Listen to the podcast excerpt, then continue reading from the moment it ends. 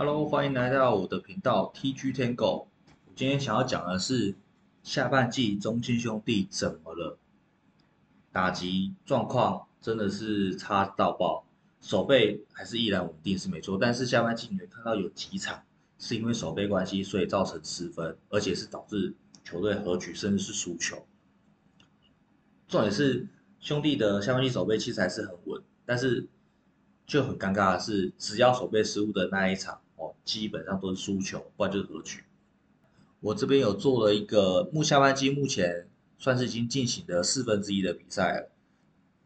我这边看了一下五队的一些各个的数据啊，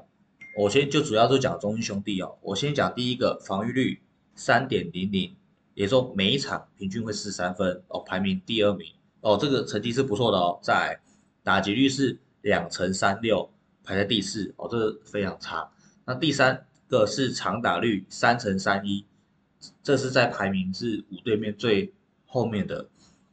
那再是上垒率三乘二五，排在第三。啊，盗垒次数少的可怜，六次。富邦九次，其他三队都大于十次。但是这个其实是呃可以本来就可以猜到的，因为以上半季来讲，兄弟基本上就是短打短打。那下半季。有看到就是没有战术，哦，等下我后面想要再来再来讲一下，再来是室外球五十九次排第一名，哦，代表说有在选球，哦，这是好事。再来是背三振数一百零三次排第一，背三振变说我觉得是真的兄弟打击状况不好，所以你才一直回扣。那再是守备率部分九乘八六并列第一，守备率还是跟上半季一样，哦，算是很稳的表现。再是平均得分跟平均失分，这真的讲到这两周的痛。平均得分三点零六，一场平均只得三点零六分，排在第五名。平均失分三点七六，也是排第五名。等于说你平均得分是得不了分，你失分也是没有失很多。哦，这等于说是有点抵消平衡。但是这棒球其实。说出来来讲，还是一个得分的游戏嘛，你得分还是要比失分多，你才会赢嘛。所以以这两周目前战绩，兄弟排第四名，可以庆幸的是说还好，跟第一名还没有完全拉开，所以后面还有四分之三的赛程还有机会追。因为我觉得兄弟下来讲，要考量的，我觉得除了季后赛的，呃，要有季后赛的人员出来之外，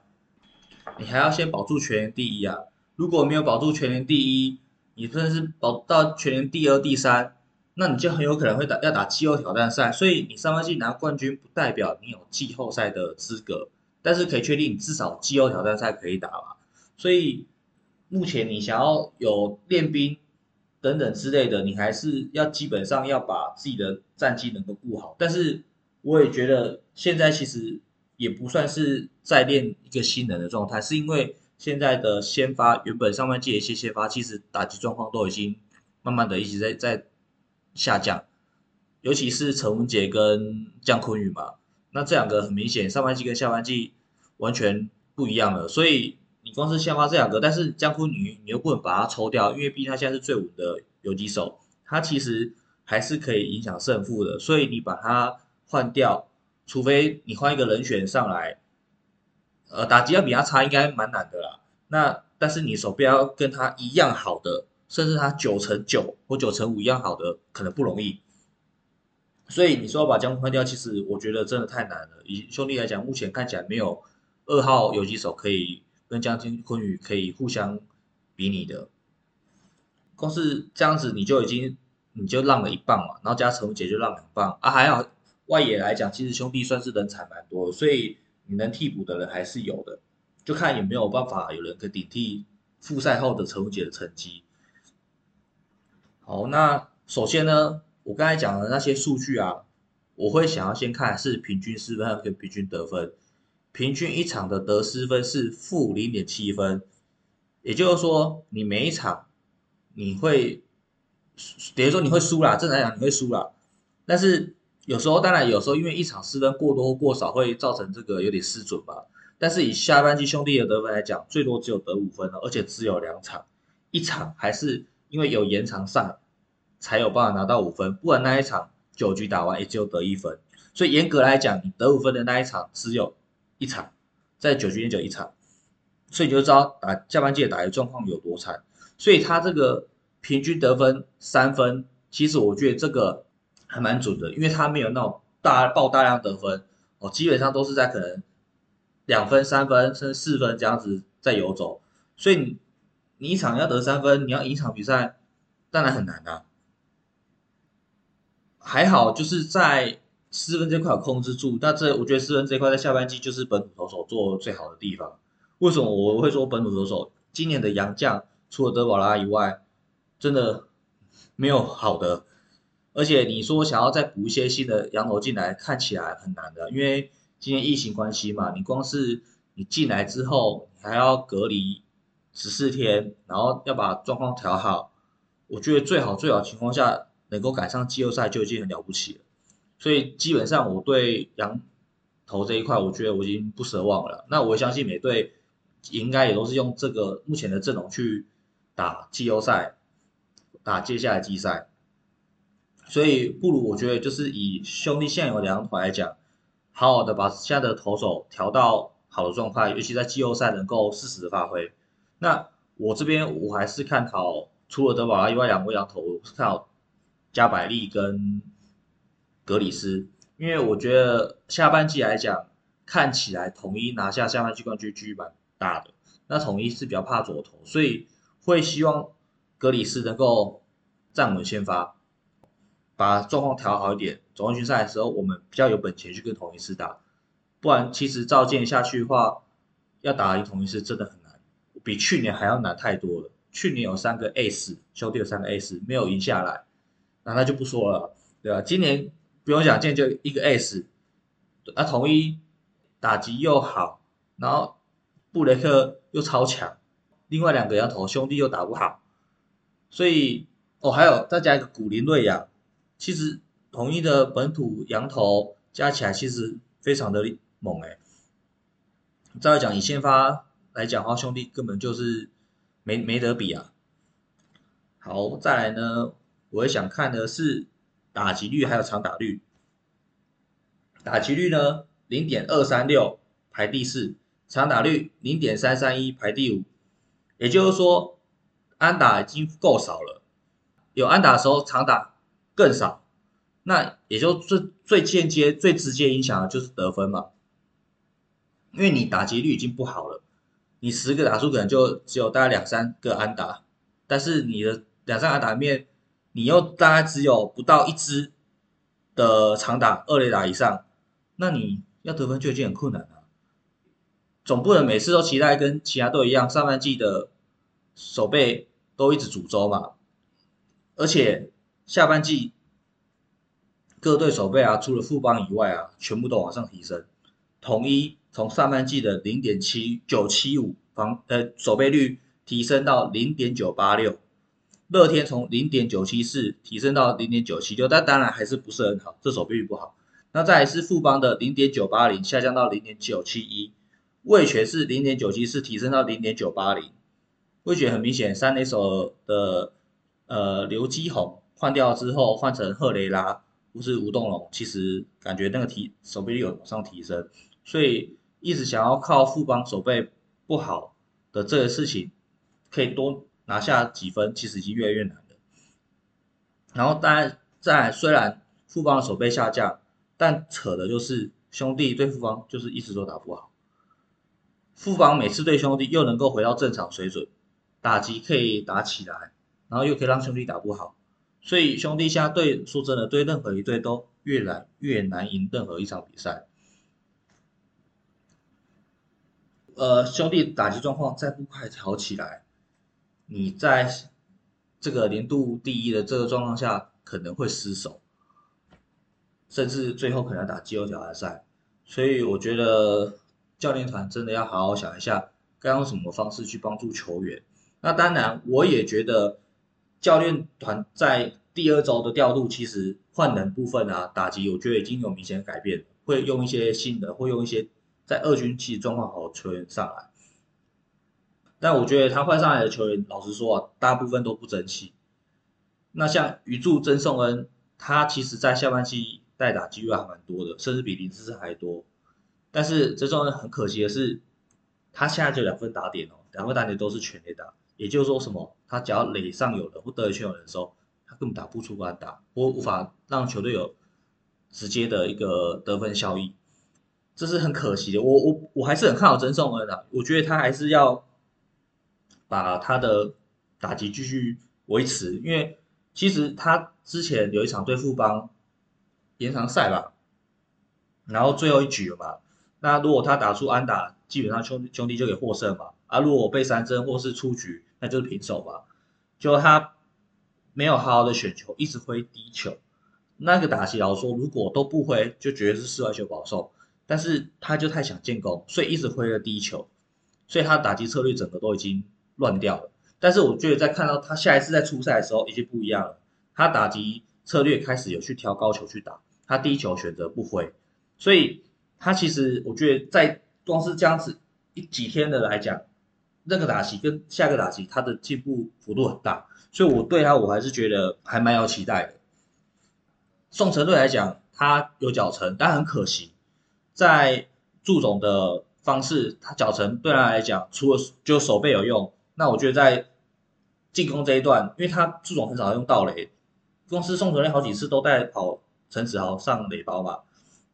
也没有因为这样子就叫宋哲瑞狂倒雷，所以我觉得他在这样盗垒，他在垒包的破坏性其实有降低，所以我觉得祝总在这一块他应该适时的开绿灯给宋哲瑞，去让他去做更多的盗垒的尝试。我觉得就算失败了也没关系，但是我觉得以他的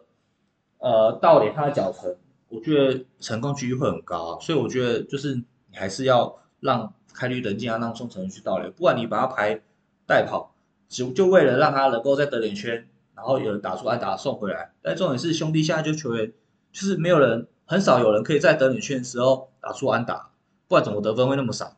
对不对？那再来，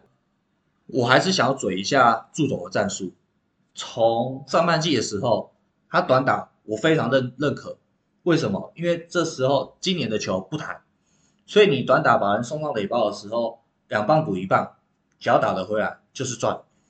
因为而且又以兄弟今年的投手来讲，防御率又这么低，本土投手都这么的呃给力的情况下，你能多得一两分都好。所以我觉得短打你在下半季应该继续运用才对。那当然我在之前有一集我提到说，我对下半季兄弟有什么观点，我会希望说祝总可以多一些活的战术，像上半季就是双盗垒跟短打，那下半季我会希望就是多。进攻型的，就是像跑代打或者打跑战术，但是很明显，我记得我我这两拜这两礼拜我追了比赛，印象中好像只有出现过一次打赖跑样子，其他都没有。然后短打少的可怜，然后双道垒好像也就一到两次，但是是没有成功，就是人家呃我们就是从一垒上到二垒而已，没有配到人家，然后三垒没有回来。这个战术我觉得也是要多用，因为我觉得。不管如何，你一垒能够上到二垒，都是多一个得点圈打击机会，多得一分的机会，为什么不要继续尝试？下半季看到的威助，看到的助走，他根本就是可以说是没有战术可言的。你说兄弟打者上垒机遇很少吗？对啊，是很少，没错啊。但是你看，在这两周，哎，上一这一周、第二周的时候，其实后面三场他的上垒机遇很高嘛。而且对呃富邦跟魏权输的那两场，残垒有够多的，但是我没有看到，基本上没看到任何战术，所以我觉得说，你既然残垒这么多的时候，你应该用一些战术去帮助球队去做得分，因为我觉得这时候大家都在一个集体的低潮，就是在四十的时候都打不出来，那我觉得打不出来的时候，你这时候教练就要战术就要拿出来用了。我觉得你战术就算失败没关系，拿出来拐气也好吧。所以我觉得真的很可惜啊，最后真的没有用一些战术来抢分，最后输了。我觉得那是真的是老实讲就应该啊。所以祝总啊，祝总醒醒，下半季才刚开始而已，还有机会。所以你在剩剩下四分之三赛程，我希望祝总能够把一些战术拿出来。那我之前有。看有个球评，他还在讲说，有人提到说，为什么祝总他的战术会在下半季的短打都不见了，还有他双打了也不见了，战术也很少。很多的球迷有讲说，因为有可能，他还猜啊，有可能是因为我不能把我的战术，就是都让对手知道我的用法怎么样，我不能让对手那么的了若指掌。但是他有讲说，当但是你如果都不做 A 战术的时候，球队气氛可能会往下荡。那往下荡的时候，你要做个拿捏，就是你不能当当谷底，当谷底的时候你要起来就有困难的。所以他说这也是一个很难拿捏的状况。但是我觉得这一点，我觉得如果祝总是这样想，想说就是我不想让我的战术被其他教练识破，我是觉得不用想那么多啊，因为台湾就只有五队而已嘛，真的球队。对战出太多了，而且战术也就那一些，对啊，那你你反而是应该是不如你就多用一些战术出来，去扰乱教练其他教练团也好，你反而不是用一些没有战术的，就是就是只有强攻，好像就是一垒有人，然后就打打，就是靠球员的方式去做推进，所以我觉得这个部分真的是很可惜啊。下半季真的在剩四四分之三的赛程，我就觉得真的要加加油。然后这几年我看了兄弟比赛啊，尤其是打击，其实下半季我常会看到两种状况，而且是很吐血。第一种就是出局如风，没在选球，第一球、第二球就在挥，三坏球没有好球，三坏球一好球就在挥，然后挥的都是那种滚地球，是那种没有用的飞球。哦，你如果说被人家 NP 就算了。就是被人家 nice play 就算了，但是通常都打那种很没有营养的球给人家很好处理，这是上半季有时候很常看到，还有今年来讲比较少会看到这样的状况，但是今年又有一个状况是跟之前往年很像的，就是残垒多，然后得点圈有人打不回来，得点圈打有人打不回来，去年下半季其实就就有开始了，得点圈有人的时候就是打不回来，然后每次看到这种。输球方式呢，我都觉得哦很超可惜的，就觉得怎怎么会这样子？啊，当然还有一种是最吐血方式，但是在兄弟比较少见了，就是因为失误输球。因为兄弟这几年其实守备来讲都是蛮稳的，而且又以今年来讲守备率就是算很高啊。呃，这个部分倒是看到机会比较不高，但是我讲就是德里修人打不回来。今年目前看起来下半季是个很困扰的决定啊。那我觉得你德里学打不回来，真的就是多用战术吧。你用战术去拐气什么也好，然后用一些道垒也好，能够推进多一点就推进多一点。那接下来剩下四分之三赛程，呃，我希望兄弟能够好好拿出上半季末的那个实力。把该打的打出来，不求每一场都要把对手扣动，但是我希望每一场都可以赢得漂亮，是吧？我觉得以兄弟球迷来讲，应该也很想看到这样的成果。那最后，谢谢大家收听我的 podcast，那也可以多多支持，See you。